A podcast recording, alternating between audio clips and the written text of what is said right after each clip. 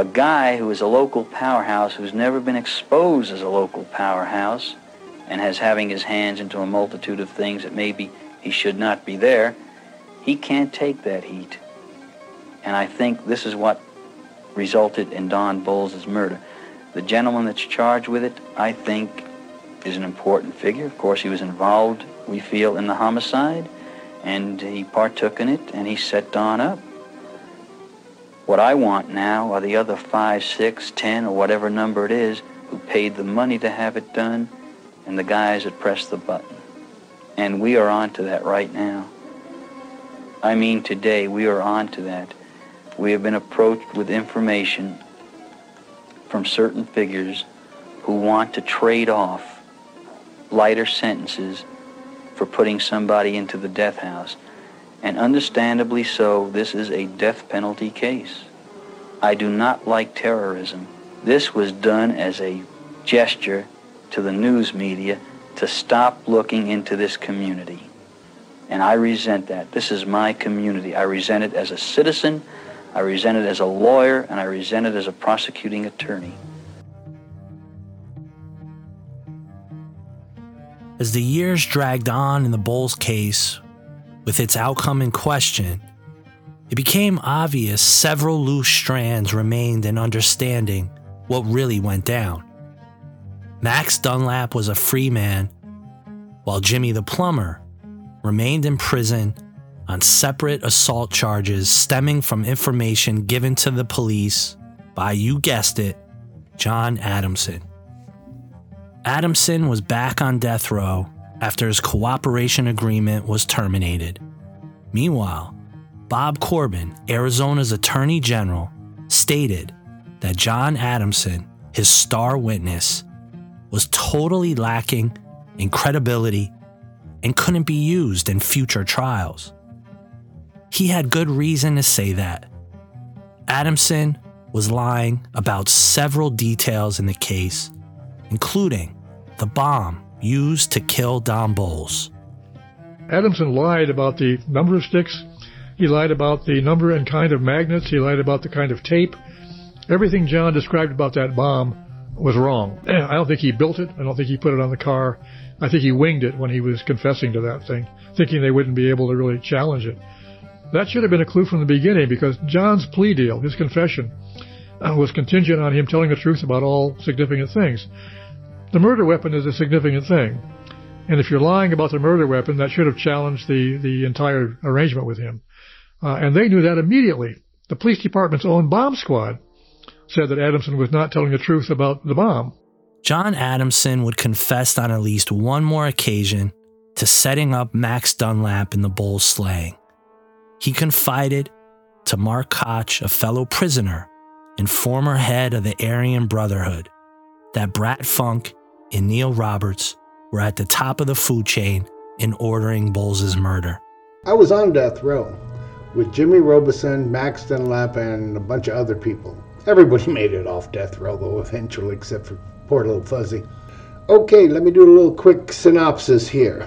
In 77, Adamson entered into a plea where he agreed to testify against Max Dunlap and Jimmy Robison in return for a second degree murder conviction.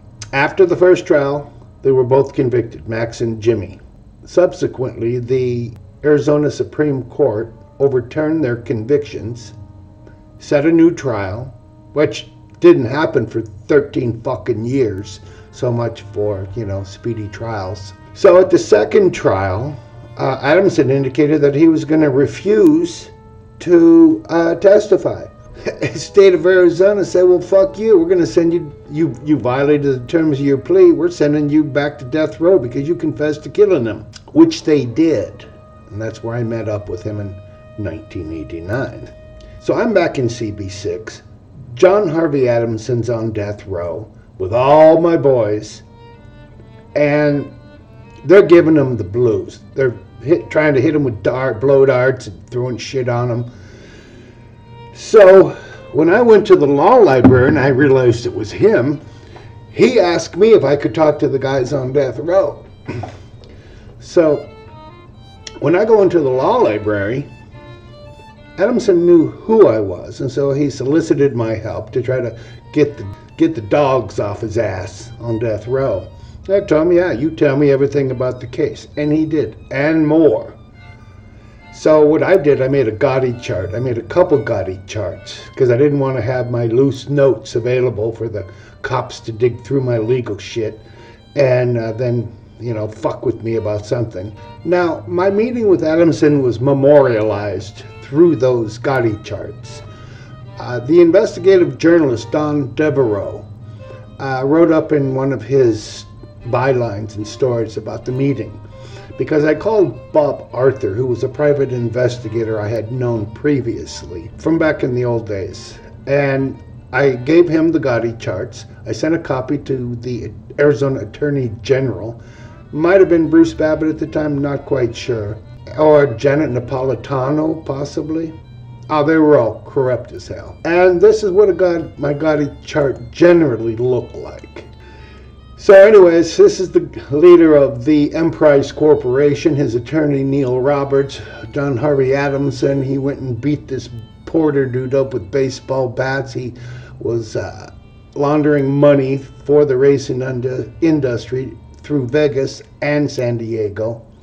And uh, Bolles was investigating the whole operation and that's why he was taken out. Max lost his case. His attorney that I had sent the information to absolutely did not represent him. The Attorney General ignored my information. His attorney ignored my information. At around the same time, Roberts had become so spooked about his own safety that he put out word that he'd written a manuscript about the Bolles case called Other Lives, Other Lies with specific instructions in the event of his death. Neil knew he was in trouble when this whole thing happened, and Adamson survived. And so Neil knew he was at risk and that he might get killed. And so Neil worked with a guy named Joe Patrick, who was a radio news guy in town. And they quickly uh, wrote a manuscript uh, that apparently he stashed with an attorney who'd been a partner of his in an earlier life uh, unidentified. I know who the guy is now, and uh, he's now dead. Uh, and he left this. If anything happens to me other than a heart attack, you know, make this public. And it was apparently known to people that he had done this to protect himself. Otherwise, he might have been in trouble. So I got myself commissioned by Playboy magazine to interview Neil about the book. And I called Neil up and said, you know, besides working for the Progress, I'm also working for Playboy magazine. Yeah and and Playboy understands that you've written a book about the Bolles case, and we'd love to talk to you. And, and he agreed to meet with me. And then he called me back about a half an hour later and said he'd run it by his lawyer, and his lawyer said, you know, don't do it. So he wasn't going to meet with me after all. but that was as close as I came to getting Neil to ever talk to me. Other information would slowly trickle out as well including several phone calls to Neil Roberts' office the day of the bombing from none other than Senator Barry Goldwater. He's the one, by the way, that Barry Goldwater called from Washington, D.C., the night of the murder, the night of the bombing, bombing, and said, What the hell is going on? How high up does this go? And what is it going to cost to make people shut up? Goldwater, because of Don's interest in some of the stuff he was doing, had undoubtedly asked Neil Roberts to kind of keep an eye on that. And I think when Don was killed, uh, the reason that Goldwater or members of his staff phoned Neil Roberts several times that afternoon to find out what the hell was going on uh, had to do with a concern that maybe uh, Neil Roberts had overstepped the mandate he'd been given by, by Goldwater to keep an eye on Bolles and maybe had done something that Goldwater had not asked him to do. Because uh, I don't think Goldwater was that nutty at that time, like that. But I think he certainly was having Neil keep an eye on it. And so he was concerned he was going to get dragged into it.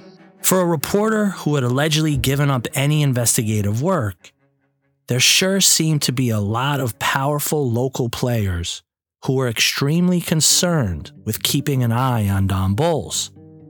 Why? And what was the big story he and Tom Sanford had been working on in the days before his murder? It took Don Devereux close to a decade to confirm Bolles' big story, but eventually he would uncover the final investigation of Don Bolles' career, the investigation that got him killed.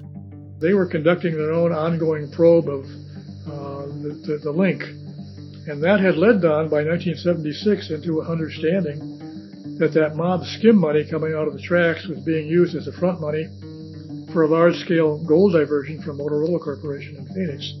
And that was the big trail, and he was following a story he was about to write in 76 when he was when he was killed. And the gold thing it was done, it was the skim money from the tracks, Bonanno and Chicago, that paid for the front money for the, the Goldwater, the, the, the Motorola thing. Took some front money to get that organized. And that was mixed Chicago Bonanno money.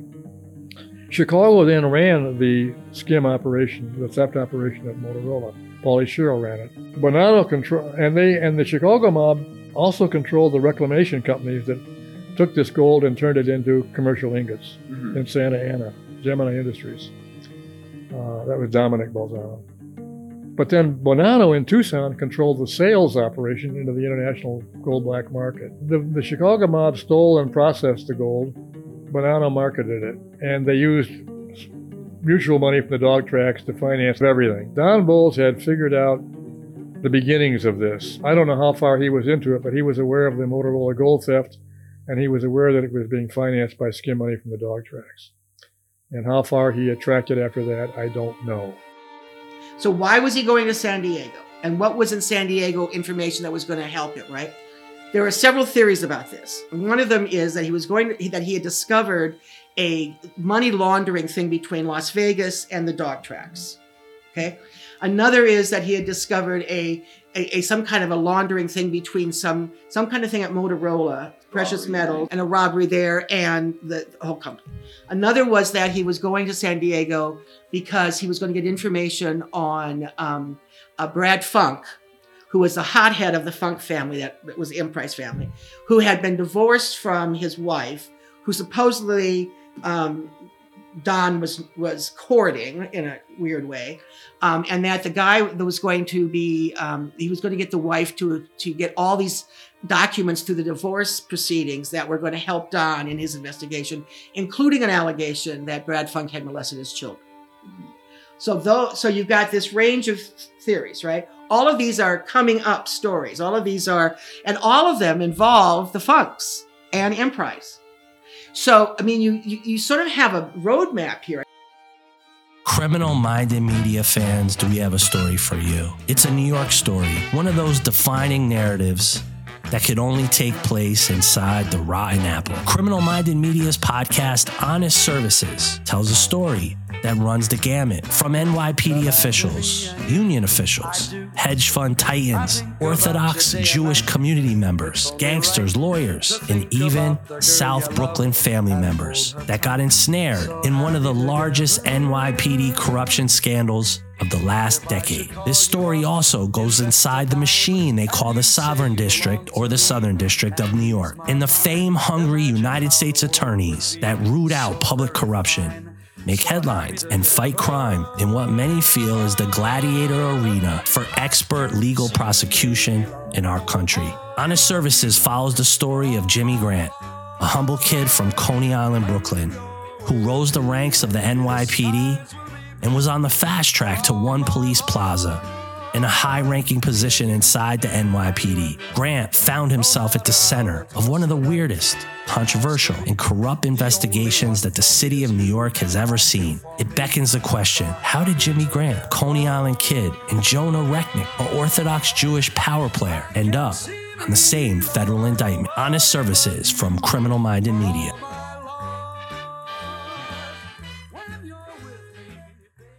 So you had a cacophony of mobsters, the Funks, Emprise, and God knows how many local politicos and power players on the take involved in this massive dog track and gold theft operation. That's an awful lot of suspects not named Dunlap and Robinson. But who was really involved with the plot to kill Don Bolles? Through his mob sources, Devereux discovered that the June 1976 assassination was the second time that a contract had been placed on the reporter. In 1975, none other than Brad Funk approached the mafia requesting the murder of Don Bolles. Uh, he initially, back in 1975, uh, approached the mob for sanctions to do that. And the mafia on the East Coast families, the Buffalo end of the line, actually, and with Bonanno's involvement, actually discussed the, uh, that possibility uh, and uh, and agreed with it. Um, that they would sanction a hit on Don, um, subject to a couple of conditions. And their reason was that the mob has a hard line. Uh, you can go after any of us any way you want to, but you can't go after us through members of our family. And Don, by using Bradley's ex-wife uh, and sleeping with her to boot, uh, was across that line as far as Bradley was concerned, and the mob said, you know, that is across our line too. But the conditions that they laid down were very firm. Uh, one was that they picked the guy to do it, a real pro. And the second condition was that it wait until after the divestiture hearings that were going on. Mm-hmm. Emprise had been convicted in federal court a few years earlier of conspiring to hide mafia interests in a Vegas casino. So Emprise, as a convicted corporation, was facing expulsion uh, from Arizona dog racing because technically, as a convicted felon, which it was, it couldn't hold a gambling, a parimutuel gambling license or a liquor license or any of that stuff. And those hearings were going on at the state legislature at the time Don was killed. And uh, the mob was hopeful it could resolve that in a favorable way. But it didn't want something like Don being killed in the middle of that to, to muddy those waters and create hysteria that might cause them some trouble. Mm-hmm. So one of the conditions was this whole thing be postponed because it was a personal vendetta at that time. It be postponed until after the whole divestiture thing was resolved. Uh, the mob picked out a guy to send out here. His name was Anthony Rossi, Antonio Rossi, aka Tony Ross. He was from Buffalo. He was a mob guy, made mob guy out of Buffalo, working for Tony Provenzano out of New Jersey at that time. And he was one of the FBI suspects in the Jimmy Hoffa disappearance, which had happened in 75. I don't know whether Tony had anything to do with that, but he was being looked at by the Bureau. And he was riding a lot of heat in New Jersey as a consequence. So he was looking for a new place to play. So he was happy to come to Scottsdale and take up residence in preparation for killing Don Bolles at some point. Uh, by December of 75, uh, Brad Funk realized this was going to cost him 50 grand. Uh, Tony Rossi didn't come cheap. And, and the mob didn't care about that. And, and they expected Bradley to pay the money. Uh, Bradley was notoriously cheap about stuff like that, uh, even the cost of killing somebody. And so he was having no part of 50 grand. And that whole thing just completely fell apart by December of 75 over money. And when it fell apart, the conditions laid down by the mob vanished. Now it's a whole new ballgame. And if, if Bradley can, can, can recruit somebody else to do it, since it's no longer an officially sanctioned mob hit, even if mob guys take part moonlighting, uh, this was no longer a mob sanctioned crime. And the mob, in effect, those those conditions they laid laid down uh, were not respected by Bradley Funk or Neil Roberts or John Adamson or anybody else. So they went ahead and, and did it without a professional, and they did it right in the middle. Of, I mean, Don was covering those hearings at the state capitol the day he was killed. That was still ongoing, and uh, the mob never would have allowed as a sanctioned hit, you know, North Central Avenue drunks like John Adamson and Neil Roberts to be involved in a high profile homicide. If the mob had done that homicide the way they had sanctioned it back in 75 with people like Tony Rossi, uh, Don would have vanished like Jimmy Hoffa. One day he never would have come home. And we would never know to this day, you know, whatever happened to Don Bolles. Who did he run off with? You know, where did he go? Um, they would have done a whole different kind of number. It would not have been messy and it would not have been conspicuous and it would not have been anything anybody could even probably prosecute. And that was, you know, that was the plan then, but that's not remotely what happened. And uh, uh, Bonanno himself was in the Phoenix area, I understand, the day of the bombing. uh, which was a pretty good indication he did not know it was coming that day, uh, or he would not have been any, even in Timbuktu or anywhere, you know, a long ways from Phoenix when it when it happened.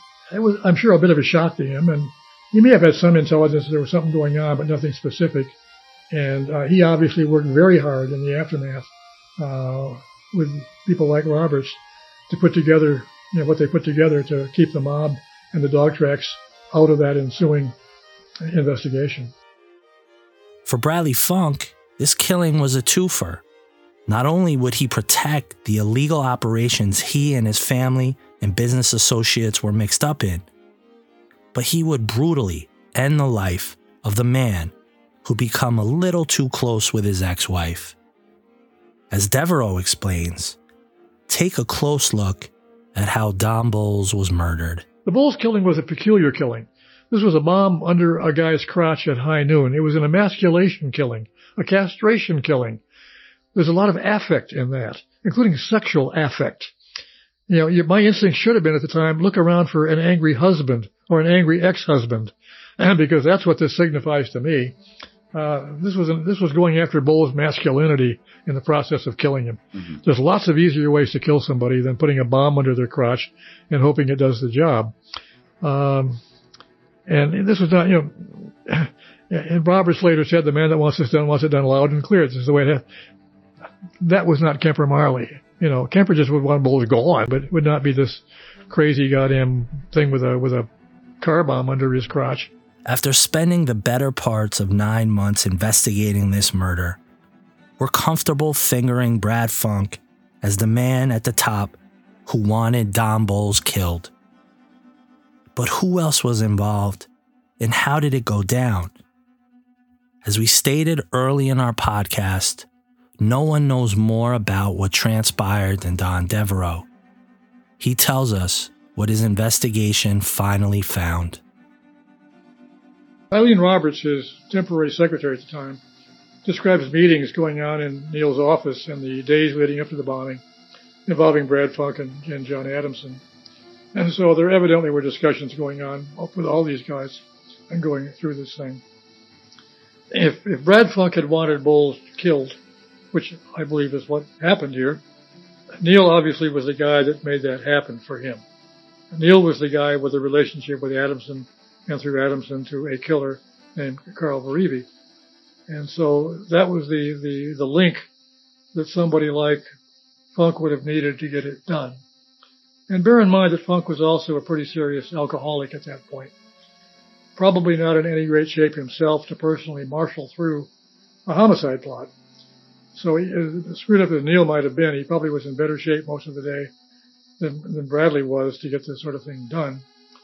And all of these guys did this in ways that I would almost be inclined to think that we're all dealing with kind of sociopathic personalities and guys who don't seem to have the same moral considerations the rest of us do.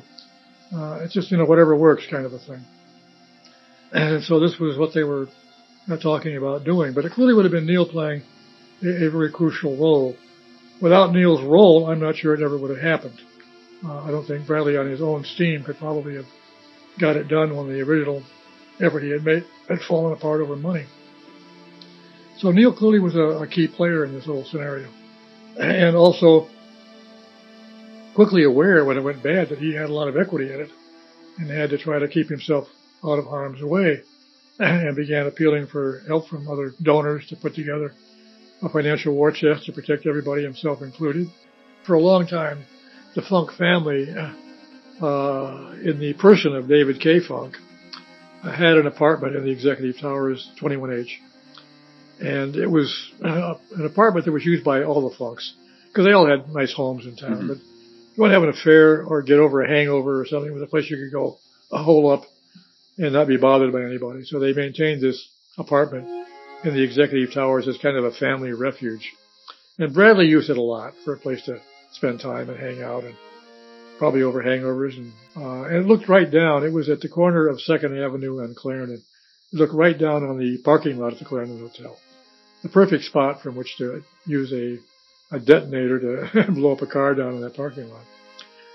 In the last couple of years before the bombing occurred, that building was being converted from apartments to condos. and the Funks had given up their apartment, but the upper floors were still mostly not sold yet. The, building was kind of selling from the ground up, and the top floors tended to be vacant apartments waiting to be sold as condos. And the locks had not been changed. My personal hunch is that that Bradley Funk, sitting on the balcony of 21H and his fantasies about blowing up Don Bolles, which go back certainly to 73, uh, you know, thought about that, being on that balcony, looking down at that parking lot and, and getting rid of that son of a bitch. And I think when that plot got activated in 76, they reached back to that earlier fantasy that Bradley had had when he used to hang out in that apartment a lot. And I think that's where Carl Verivi was when he when he pushed the button that blew up the car down below.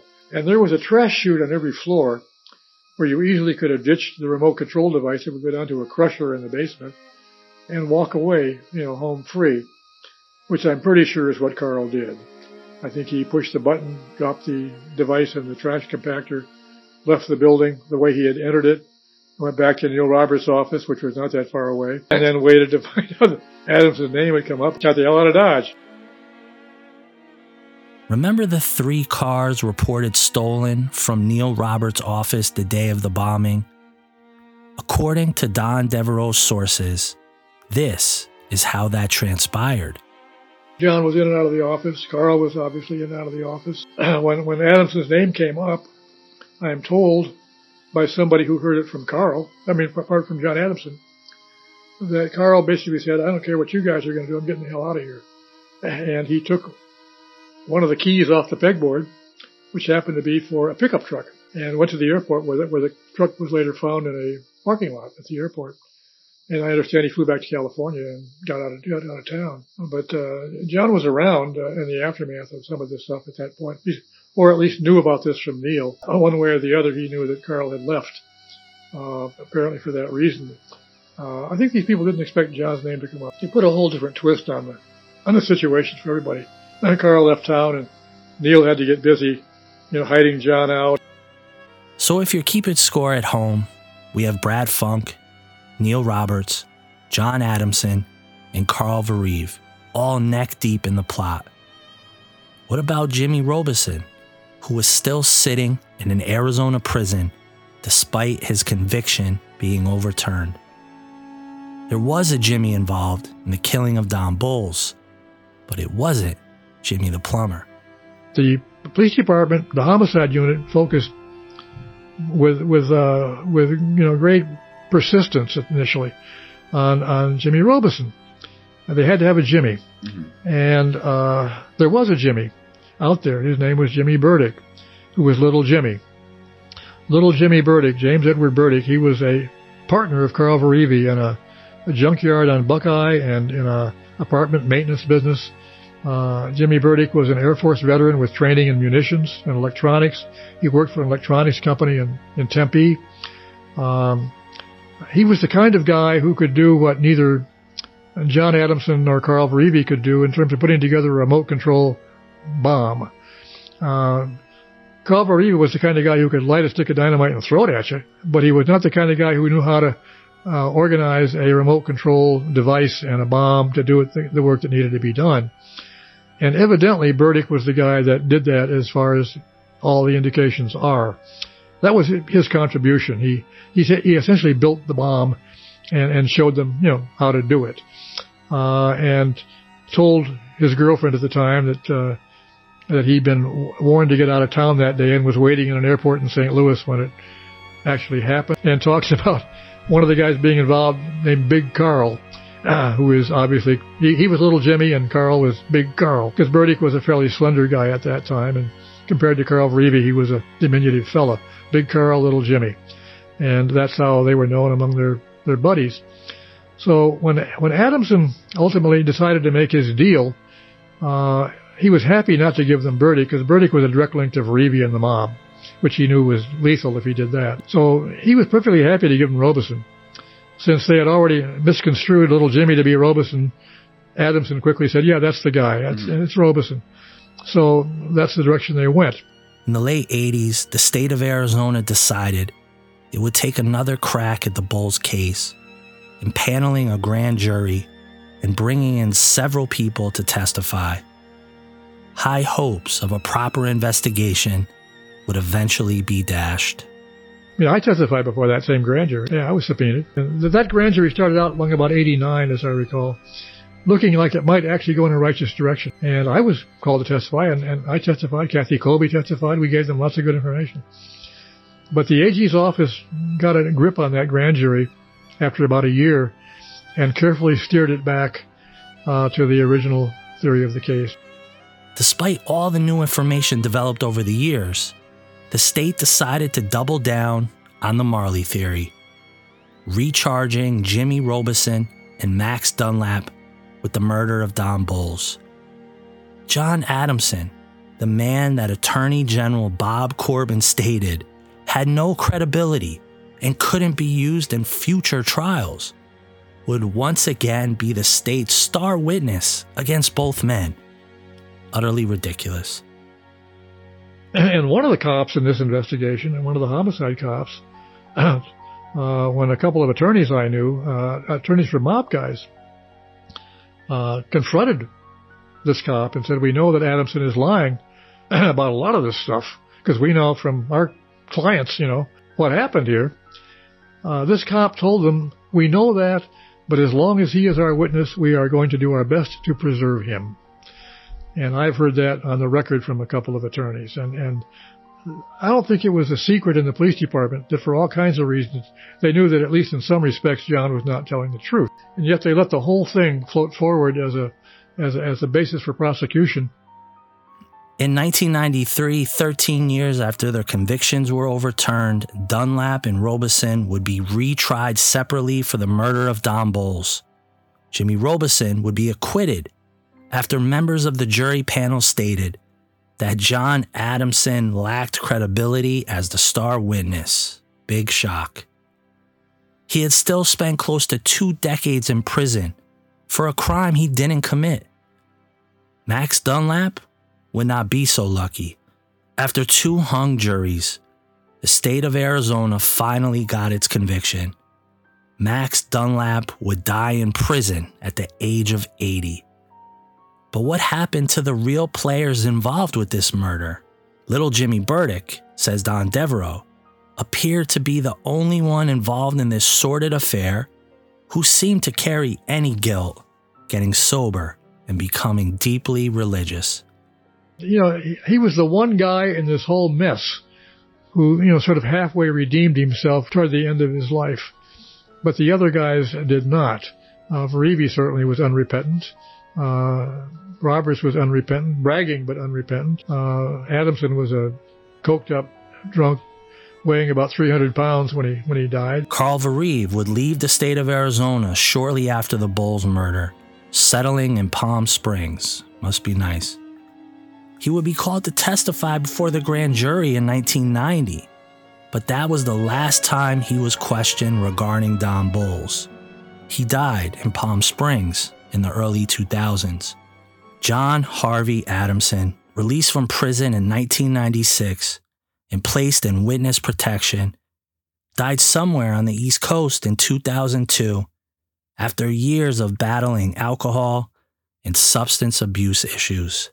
Neil Roberts, whose law career never recovered from the implications of his involvement in the Bolles murder, basically drank himself to death in 1999 suffering from alcoholism related illnesses.